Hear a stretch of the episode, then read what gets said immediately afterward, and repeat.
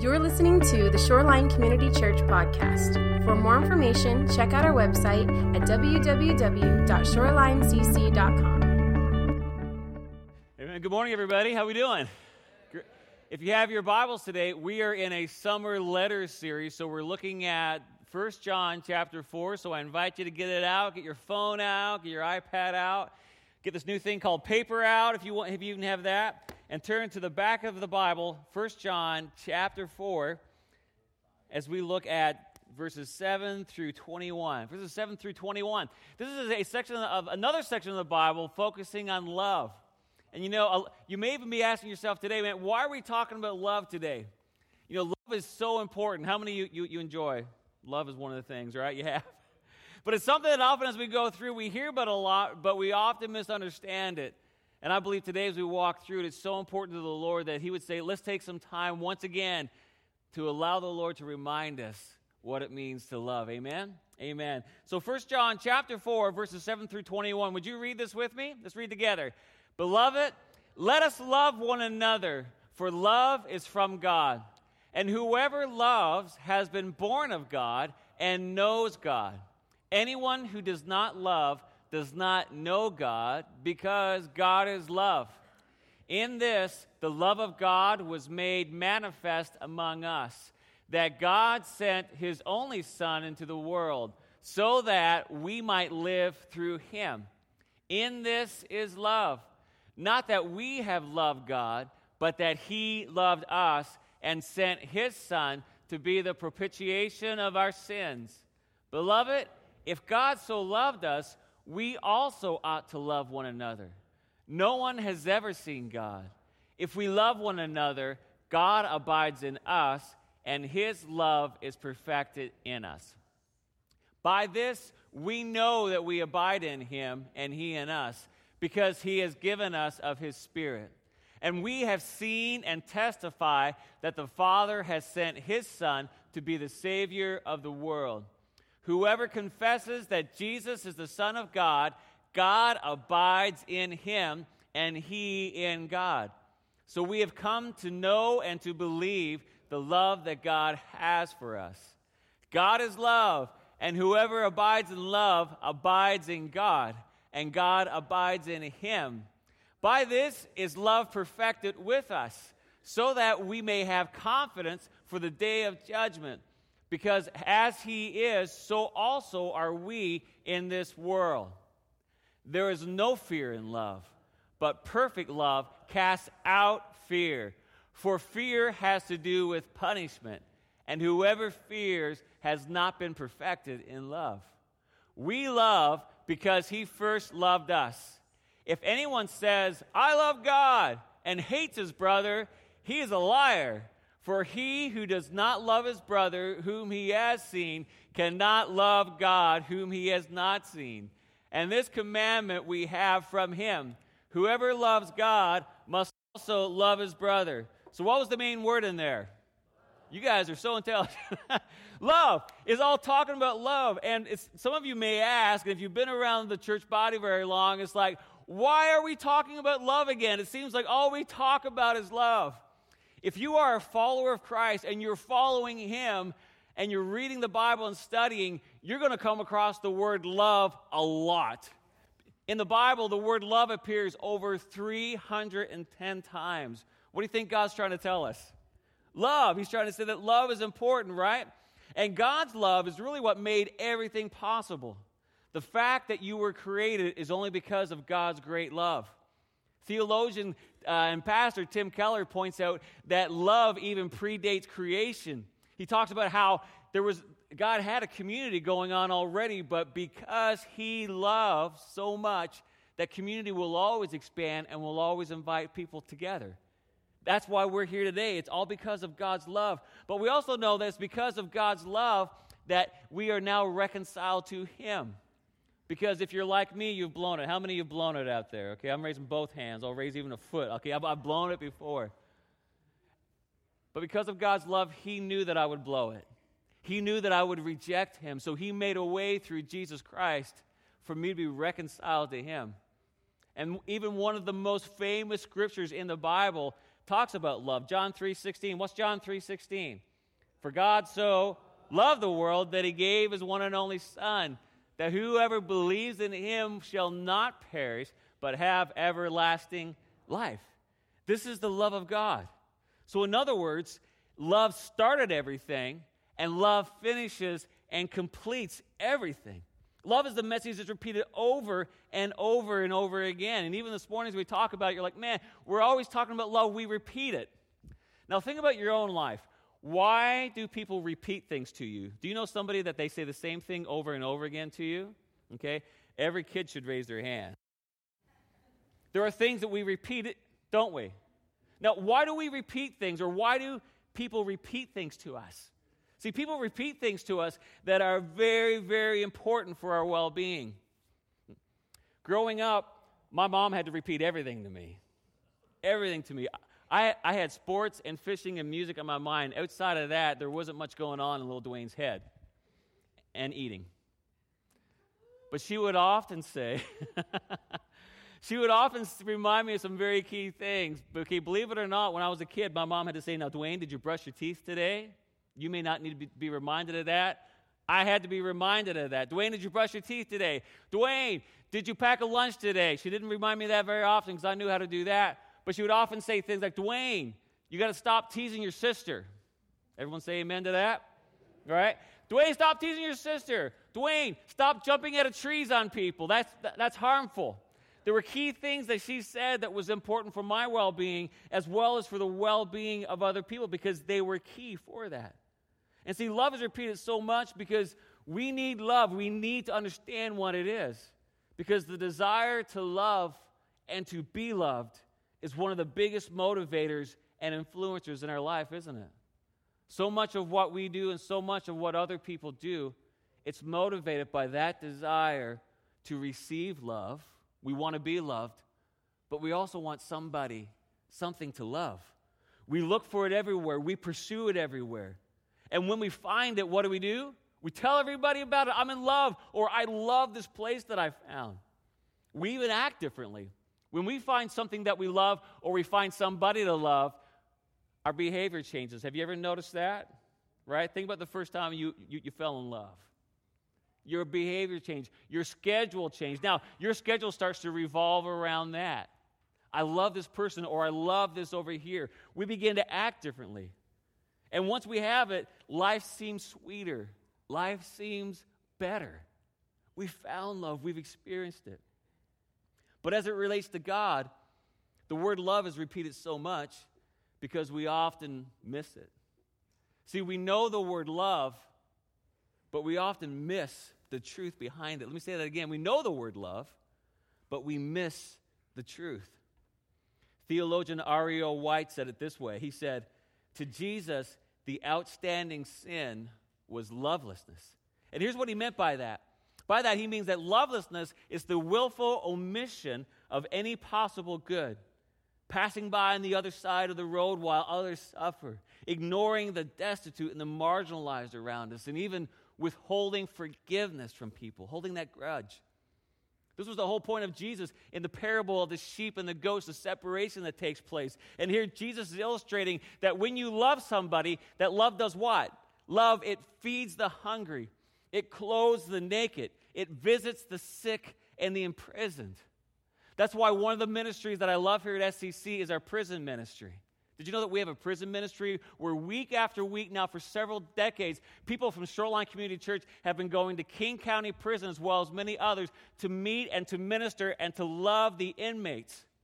You want to talk about a group of people that feel like they've lost all hope. And people here for decades have been going to love. As Pastor Stephanie was talking about earlier, when we give, when we are faithful to tithe and to engage in giving, you become a part of doing what we do as a church where we are feeding the hungry. We're clothing people who need clothes. We're helping people. We're going to those that are prison, both locally as well as around the world. There are ministries that expand as we are faithful to God's commandment to give and to engage in this. Because this is what love does. This is what love is it's an action. But in spite of all this, love is confusing to many people. Have you ever experienced that? Or you ever gotten pushback where you talk about love and there's a little bit of a hesitancy there? See, for many of us, love is very confusing. We hear about it all the time, but we often fail to experience that kind of deep love that God is talking about. And as a result, for many people, the word love has a bad connotation attached to it. To where if you even say, I love you, sometimes they're waiting for that, what does this mean? Why are you saying that to me? There's suspicion that rises up. Somebody asked online, they, they, they posed this, this question out there to the World Wide Web. They said, What is love? Pretty big question, isn't it? what is love? Here are some of the responses that they received. Some of the most common responses were this. One person said, What is love? It is overrated. Just a fantasy that for many people just isn't achievable. It sets an unrealistic expectation in people that just leads to disappointment because it's portrayed as perfect, never ending, which is incorrect because love is not perfect at all and it ends all the time. One other person said love this way they said, Love is something that people think they have until it is no longer convenient for them. Love is something that people lose easily when the going gets rough. It is an idealistic fantasy that people should give up on. And then one more, one other person said this. They said, Love, love is overrated. And they even went on to say, I think lust is far more powerful because lust is what makes people act. Love is something that it's important, but it shouldn't be a requirement. And for some of you, you may resonate with that today where you're like, that's my experience. And there may be others in the room today that as you hear that, you're like, man, how, how sad that they've lost hope to the, one of the greatest gifts of God. Because is this what God had in mind when He talks about love? And can we really even know love today? But see, for us to know love, we need to first go in and understand what love is. I think it's an assumption that we have. So as we look at this, we need to ask ourselves a question What is love? When I was 20 years old, this is what love was. Now, some of you, you may be disappointed by this because you're like, Pastor Dwayne, this should be more spiritual than that. You should have a picture of a cross or a picture of something else. But as a 20 year old male coming to America and meeting a beautiful American woman, I went, I have found love. And it looks like this. Isn't that, a, yeah, yeah.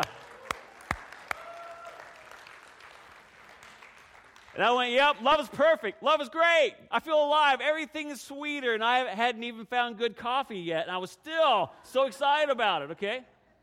So at the young age, now, I'm not recommending this, okay? So don't take me wrong.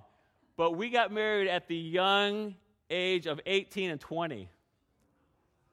Well, I was right. That was my sister's response.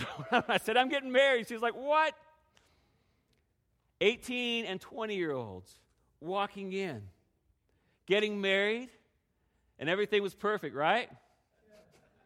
No. Because while we were caught up in all this and we were what many would call good Christian kids, growing up in the church, we were at a Christian college going through. Before I met Stephanie, my plan was to wait until I was 30 years old to get married. I had all these plans going through, but she just overwhelmed me. But as soon as we got married, we immediately began to find out what love really means. Because, see, we had different expectations of what marriage meant, right? I mean, we said, we said to each other, Yes, I love you. And we had the basics down when you stand before the pastor who happened to be her dad. Her dad was a pastor, he had an invested interest in this relationship. And he stood there and he said, Will you love her? Will you honor her for better, for worse, in sickness and health, no matter what, forsaking all others? And I said through my tears, Yes, I will. I'm in. And she said the same thing. He looked at her and he quizzed her just as hard. She said, Yes, I do love. But when we got together, things changed. And the sparks began to fly. And not the sparks of love. She came from one culture, I came from the other culture. She came from, from a family that they talked about and they processed everything. I came from a Northeastern Canadian family where we didn't talk about anything. Now, we talked, but it wasn't about these deep things. So she was ready to process. She was ready to push in. She was ready to make things happen. And I was like, whoa, whoa, whoa, this is not work. How do you do this?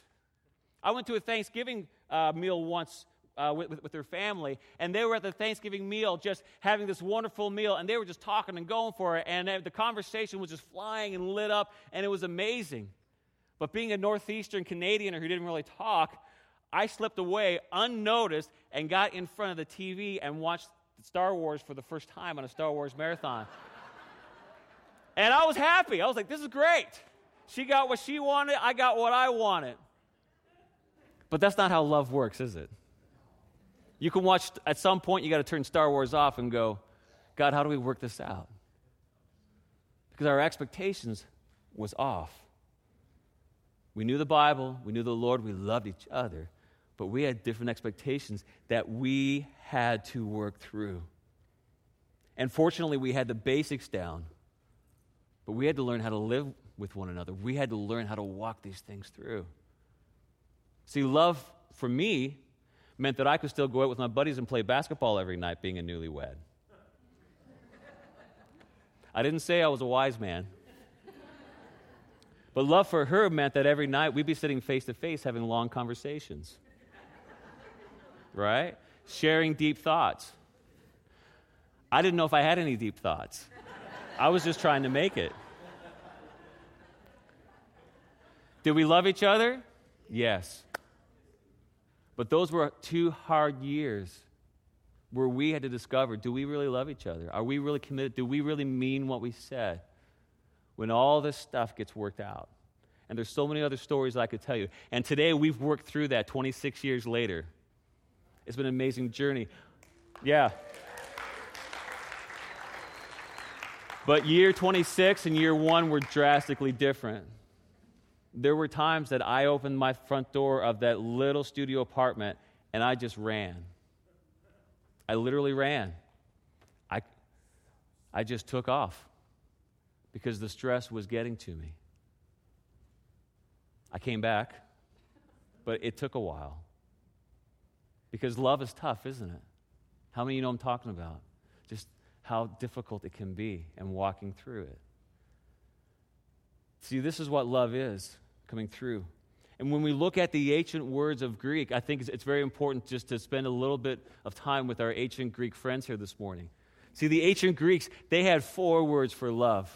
And these may be familiar to all of them, but they had four words for love. And the first one was phileo. Everyone say phileo. Phileo, okay? This is the companionship love. This is the friendship love. This is me wanting to go out with my buddies and play basketball every night. We're companions. We have something together. We're just going to go out and have fun, okay? But it's a love that responds to kindness and appreciation and involves giving as well as receiving. But when it is greatly strained, it can collapse and fail. Have you ever lost a good friend and you go, What happened? This is phileos, companionship. The other word that the Greeks had for love was storge. Everyone say storge. Okay? This is the love of family. This is the parent child relationship. This is that sibling relationship. The third word that the Greeks had for love was, was eros. Say eros. Okay? This is the one that our world today loves. This is that romantic love. This is that love to where it's that sense of being in love. It's physical, it's sexual, but it's based on attraction. And the basic idea of this type of love is that it's dependent on what it can receive, not what it can give. It's based on what it can receive and not what it can give. It's a vending machine relationship. As long as the attraction's there, as long as the sparks fly, as long as the physical is there, I'm in. But once that's gone, I'm out. But then the Greeks, they had a fourth word. And this fourth word was eros. Not eros, but it was agape. Sorry. I'm like my culture, I'm stuck on eros, okay? So, it was agape love, agape love. And this was the noblest word for love in the Greek language. The noblest word. This is the unconditional love. This is the love of God. And it's called out by one's heart by the preciousness of the subject loved. It is a love of esteem, of evaluation. It's the idea of prizing. It's the love that it keeps on loving even when the loved one is unresponsive or unkind. Let me say that again. It's the kind of love that keeps on loving even when the one that you love is unresponsive or unkind. This is how God treats us. It desires only the good of the one loved. And this type of love, this highest form of love, it is only possible through God. This is God. No matter what, I'm there. It's agape love. See, this love is so big and difficult to describe no matter how far back we, we get to it, no matter how much we try to come in and wordsmith it. It is so difficult to describe. That's why God's love is defined by our actions. And that's what we all want, isn't it? We know somebody can talk a good game. And if you're a parent with a child, you're always watching out for that kid that walks in that they, they're talking a good game, aren't you? You're like, this sounds like a sales pitch. because, see, love is not just about words, it's about action. So God shows us. And this is the main point that John today that he's trying to make. He's saying that love should be seen when in verse 9 he says that love is made manifest among you, among all of you speaking to this group of believers that have been exiled. They've been removed from Jerusalem. He's talking to them and saying, It should be manifest. I know that you're going through a hard time. I know that you're hurt. I know you've been beaten down. I know it's tough. But this is who we are. It should be made manifest. This is why one theologian describes it this way by saying, Love for one's neighbor is nowhere defined, but everywhere illustrated in the Bible. We talk about loving your neighbor, right? L, love is the first part of who we are. Laugh, right? Love affirming, forget, I'm sorry, acceptance, forgiveness, and belonging. Love, acceptance, forgiveness, and belonging. I told you I got faults, okay? I shouldn't be surprised. Love, acceptance, forgiveness, and belonging. Love is the first part of it. But it needs to be in action if it's to be realized. Look at the examples that are throughout Scripture. The parable of the Good Samaritan. Remember that one? In this one, we learn that neighbor means that anyone who is near enough to help. That's our neighbor. And love involves whatever service that that neighbor's situation demands. I'm going to jump in and do it. That's your neighbor, not just somebody that you love or you agree with or that they're there. True love from God demands that you are in it, you jump in it. It's not based on emotion. It's not based on being about the same tribe as they are. And it's not based on what you can get out of it. This is the lesson from the Good Samaritan. Jesus gave us the other illustration of the sheep and the goats in Matthew 25, where, as we talked about earlier, he said that love, it feeds the hungry, it clothes the naked, and it visits the sick and the imprisoned. This is what love does.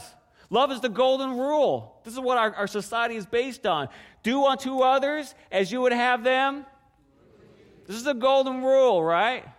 It's not do unto others when they do it unto you, do unto others for a while and see if they'll do that back to you. No, it's do unto others as you would do have them do unto you. And in most situations, you're going to be the one that's having to lead the way on that, right? Have you found that? It's stepping out and saying, you know what? You're treating me differently than I want to be treated, so I'm going to step in. I'm, I'm going to show you. I'm going to model this. And there's some relationships that you're going to step into, and it will be instantaneous to go, oh man, look at how she's treating your coworkers. This whole office needs to step up and do that. But does that happen in the office on day one? No. I've talked to people in a situation where they're like, look, I've been doing unto others in this office now for decades, trying to make this work. But what does love command us to do? To keep doing it, step, stepping in, loving other people, treating them the way that they should be treated. Think about the woman caught in adultery. In her day, doing one of the worst things that you could do. How did Jesus show his love? He showed his love by, first thing he did was what? He protected her. He didn't come in condemning her. The first thing he did, he, was, he protected her. And then he helped her. This is what love does. And the ultimate show of love was in the sacrifice of Jesus for us. Back to John 3:16 when God he gave his son for us while we were still sinners, while we were still rejecting God. He gave his son to die for us so that we can be reconciled. See, this is the love of God. This is who God is because God is love. And because God is love, when we receive God now as believers and followers of Him, love becomes our identity. This is our identity. God is love, and whoever abides in love abides in God, and God abides in him. See, love is the motivation for everything that God does because this is who He is. This is how God acts. This is how He makes decisions. And everything that God does, it flows from His love. And this may seem like very basic and very elementary, but we often miss that. This is His motivation. Theologian Schaeffer says that the theme of the entire Bible is the self revelation of the God of love. The whole purpose of this book is God is revealing his love for us. And he says that it's God's love in us, not just an added accessory. This isn't just an accessory that you add to your truck and go, boom, I've got the love for my truck now. It's good to go. This is not what we're talking about. This is inside of us. It is manifested in us. It is part of the transformational work in us where it actually comes in and it changes us. Have you ever seen somebody who received the love of God and it was almost like this instantaneous transformation that came alive in them?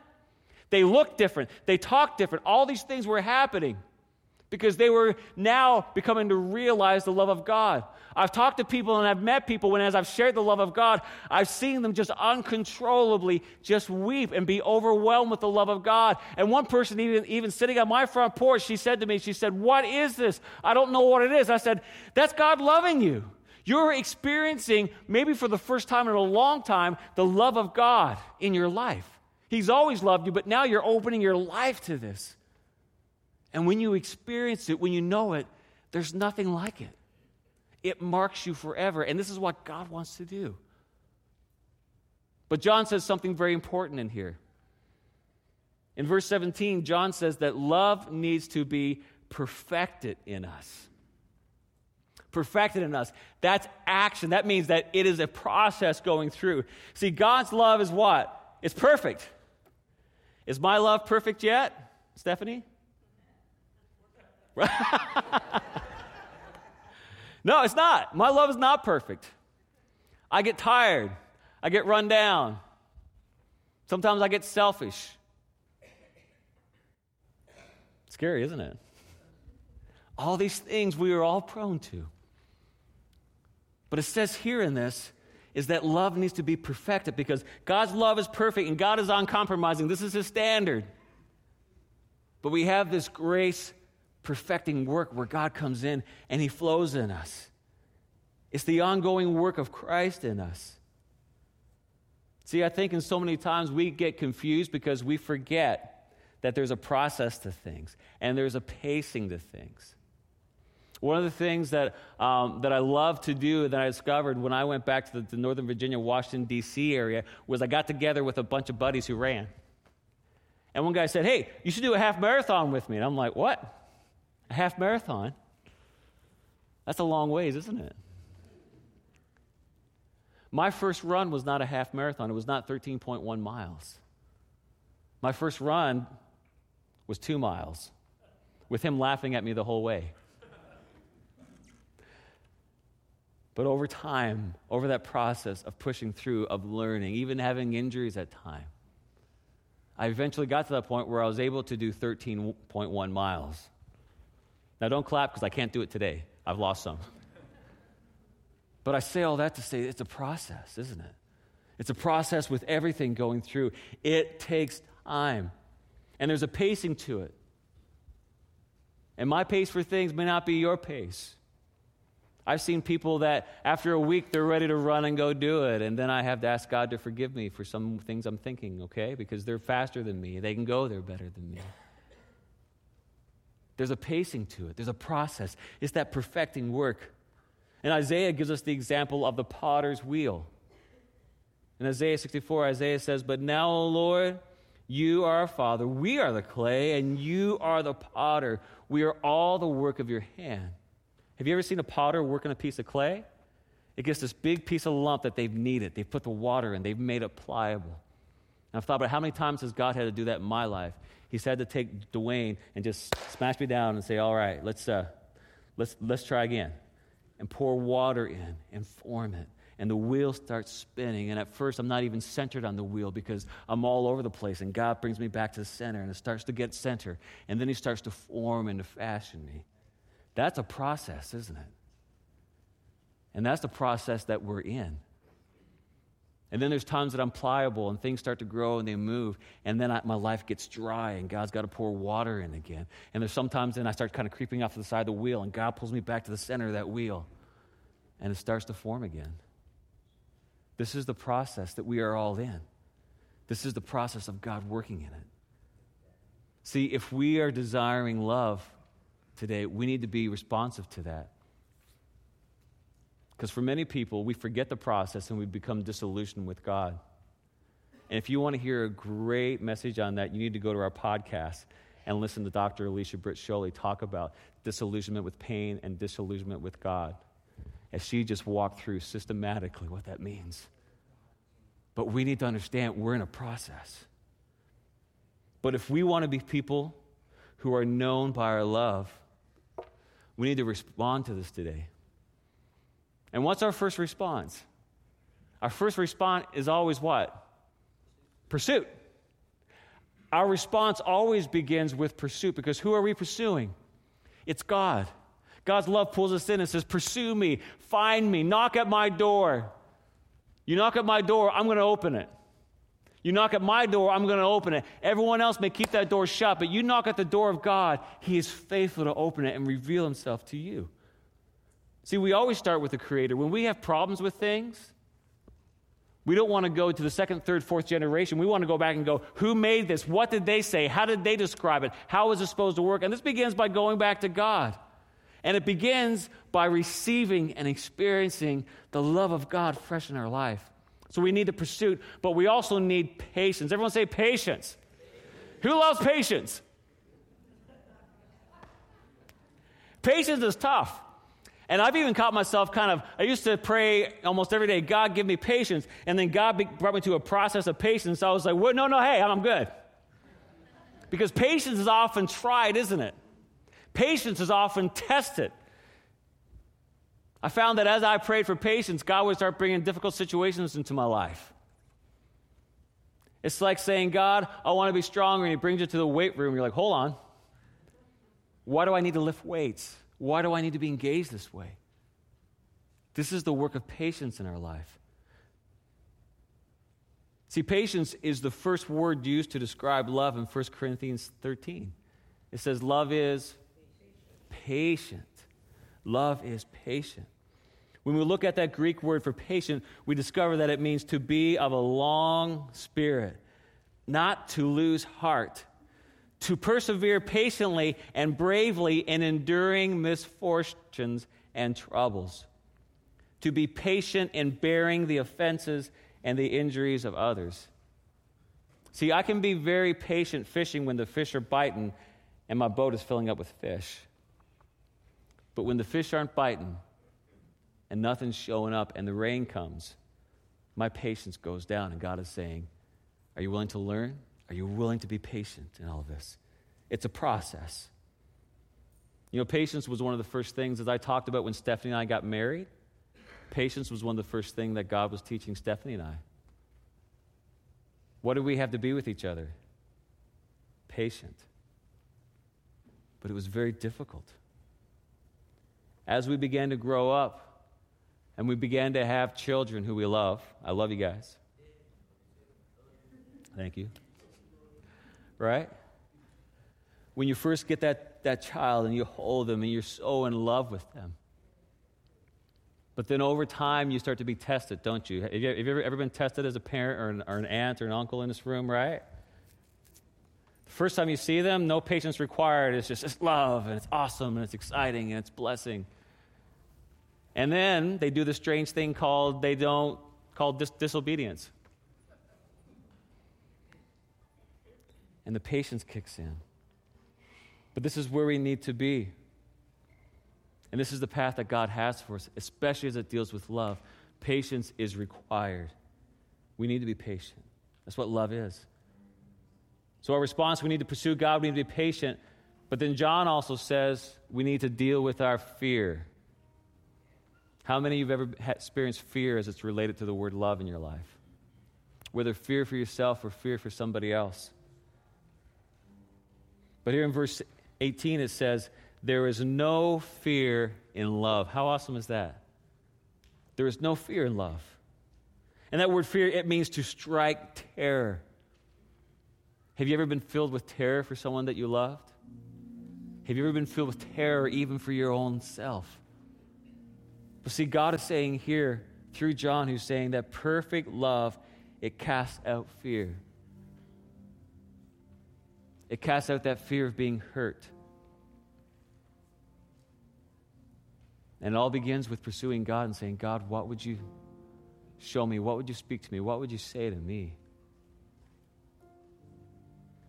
Because, see, one of our biggest fears is that fear of being, being rejected. Right? We have this fear of being re- rejected. We, we all do. Nobody wants to be rejected. We want to be accepted. We want to be loved. We want to be forgiven. We want to belong. But that all starts with love. And it all starts with this understanding of who God is. So I believe God is saying today, are you struggling with love? Do you know the love that your Father has for you? Then we need to respond by pursuing God with everything in us. It was like Dr. Chole was saying last week with our pain. If I could just get you to take your pain and just face God and just begin to press in. Maybe you've experienced a lot of pain in this area, and I would echo her words again to you now. Just take it, bring it to God, press in. See what God would do as you just simply turn to Him and say, Lord, I'm your child. Wherever you are in this, help me not to be afraid of you. Let your love cast out that fear in, in my life. Because as we discover the love of God, that's going to fuel your, your trust in Him. When you know someone loves you, when you know someone is there for you, when you know someone's going to be there closer than anybody cheering for you, watch how your trust rises. Because we struggle with trust, don't we? We see so many examples of people who've abused trust, but we have to be careful not to attach that to God. And we also need to allow Him to be in us as we pursue Him, as we press in patiently, dealing with our own fears and letting that be manifest in us. You know, as I close this today, I, I kept thinking about 1 Corinthians 13, the love chapter. And here's what it says in 1 Corinthians 13 it says, If I could speak all the languages of the earth and of the angels, but didn't love others, I would only be a noisy glang, a clanging cymbal, a gong if I had the gift of prophecy, and if I understood all of God's secret plans and possessed all knowledge, and if I had such faith that I could move the mountains, but I didn't love others, I would be nothing. If I gave everything I have to the poor and even sacrificed my own body, I could boast about it. But if I didn't love others, I would have gained nothing. And then it goes on to describe what love is. Would you read this with me? Let's read this together. Love is patient and kind. Love is not jealous or boastful or proud or rude. It does not demand its own way. It is not irritable, and it keeps no record of being wronged. It does not rejoice about injustice, but rejoices whenever the truth wins out. Love never gives up never loses faith, is always hopeful, and endures through every circumstance. Three things will last forever faith, hope, and love. But the greatest of these is love. Amen. Would you stand with me this morning? Father, we thank you. We thank you for your love that is revealed through Christ Jesus as we receive it. And Lord, I recognize today that as we've gathered together, Lord, there are different responses. For some of us, we're ready to jump in and receive it and say, Yes, I believe, I know it. But for some of us, we've been hurt. Love is a difficult word for us. And even as we relate to you as Father, Father is a difficult word for us. But Lord, help us today. We know that your love can break all those bonds, all that bondage. The things that have been done to hurt us, Lord, as we press into you and receive. May we receive the healing that you have for us today. In your name. Amen. As we, as we re- respond today as a body of Christ, the team's going to lead us in this song. And I'd like to invite you to step out, to respond. This is a time when you can come forward and partake in communion, the symbol that reminds us of what Jesus did, his body broken for us, his blood that was spilled for us that we might receive healing. Or maybe you want somebody to process with and to talk about this. This is part of our response. We have prayer teams around the edge who would love just to, just to listen just to pray for you, pray with you. Step out and talk to them today. Or maybe you want to go to the prayer wall and write it out and just process that. Or maybe you just want to sit where you are and say, God, show me, heal me, help me to receive your love today. But let's take some time to process it. Let's respond and receive the love of God in our lives today. Amen.